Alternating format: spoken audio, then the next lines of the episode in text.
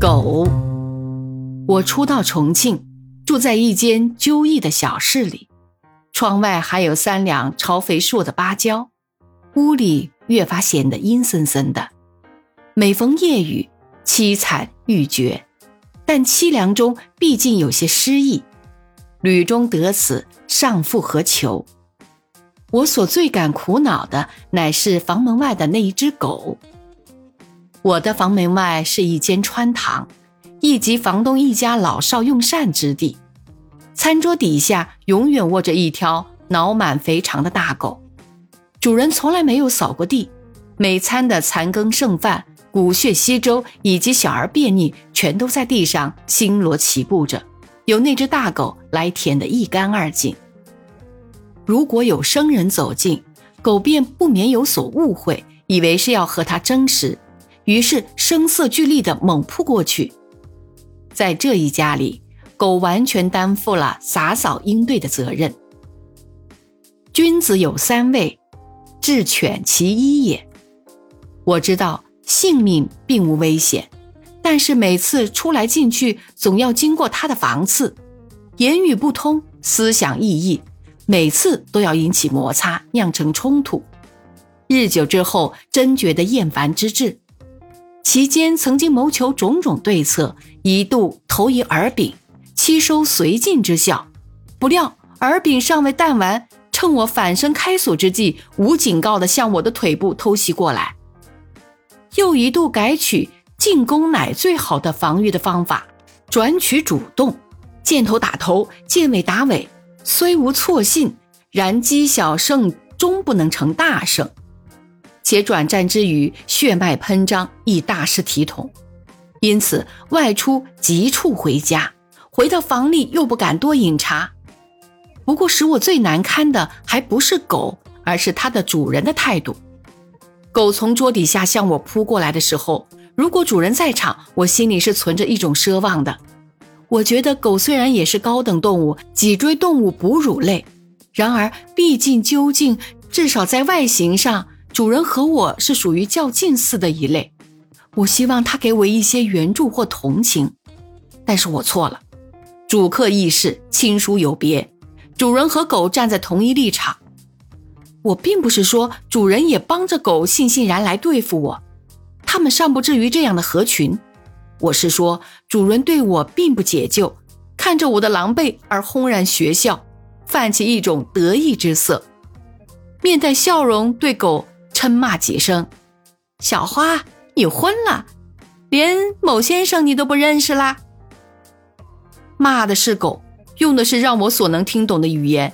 那弦外之音是：我已尽了管束之责啦，你如果被狗吃掉，莫要怪我。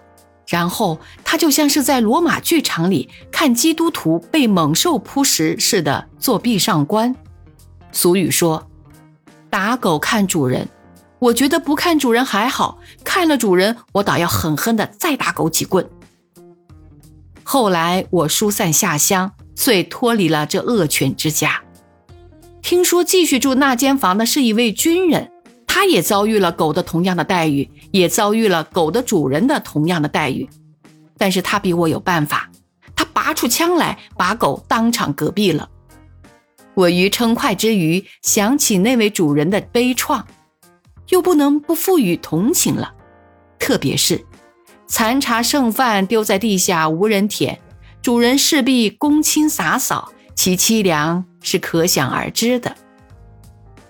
在乡下，不是没有犬威，没有背景的野犬是容易应付的，除了菜花黄石的疯犬不计外，普通的野犬都是些不修边幅的假尾巴的可怜的东西。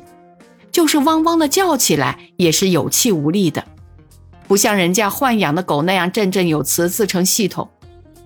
有些人家在门口挂着牌示，内有恶犬，我觉得这比门里埋伏恶犬的人家要忠厚的多。我遇见过埋伏，往往猝不及防，惊慌大呼，主人闻之，擒连而出，嫣然而笑，速客入座。从容相告，狗在最近咬伤了多少人？这是一种有效的安慰，因为我之未及，难是比较可信的事了。但是我终不明白，他为什么不索性养一只虎来，来一个吃一个，来两个吃一双，岂不是更为体面吗？这道理我终于明白了。寒舍无围墙而道风至，于是添置了一只狗。一日，邮差贸贸然来，狗大咆哮，邮差且战且走，蹒跚而逸。主人闷掌大笑，我顿有所悟。别人的狼狈，永远是一件可笑的事；被狗所困的人，是和踏在香蕉皮上跌跤的人同样的可笑。养狗的目的就是要它咬人，至少做吃人状。这就等于养鸡是为了要它生蛋一样。假如一只狗像一只猫一样，整天晒太阳睡觉，客人来了便咪咪叫两声，然后逡巡而去。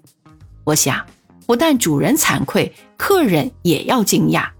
所以，狗咬客人，在主人方面认为狗是在恪尽职责，表面上尽管对客抱歉，内心里是有一种愉快。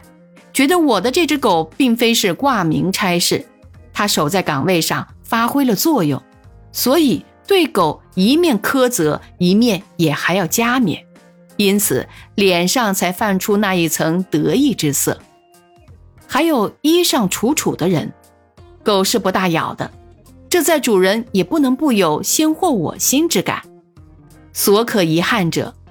有些主人并不以衣裳取人，亦并不以衣裳废人，而这种道理无法通知门上，有时不免要慢待嘉宾。不过就大体论，狗的眼力总是和它的主人差不了多少，所以有这样多的人家都养狗。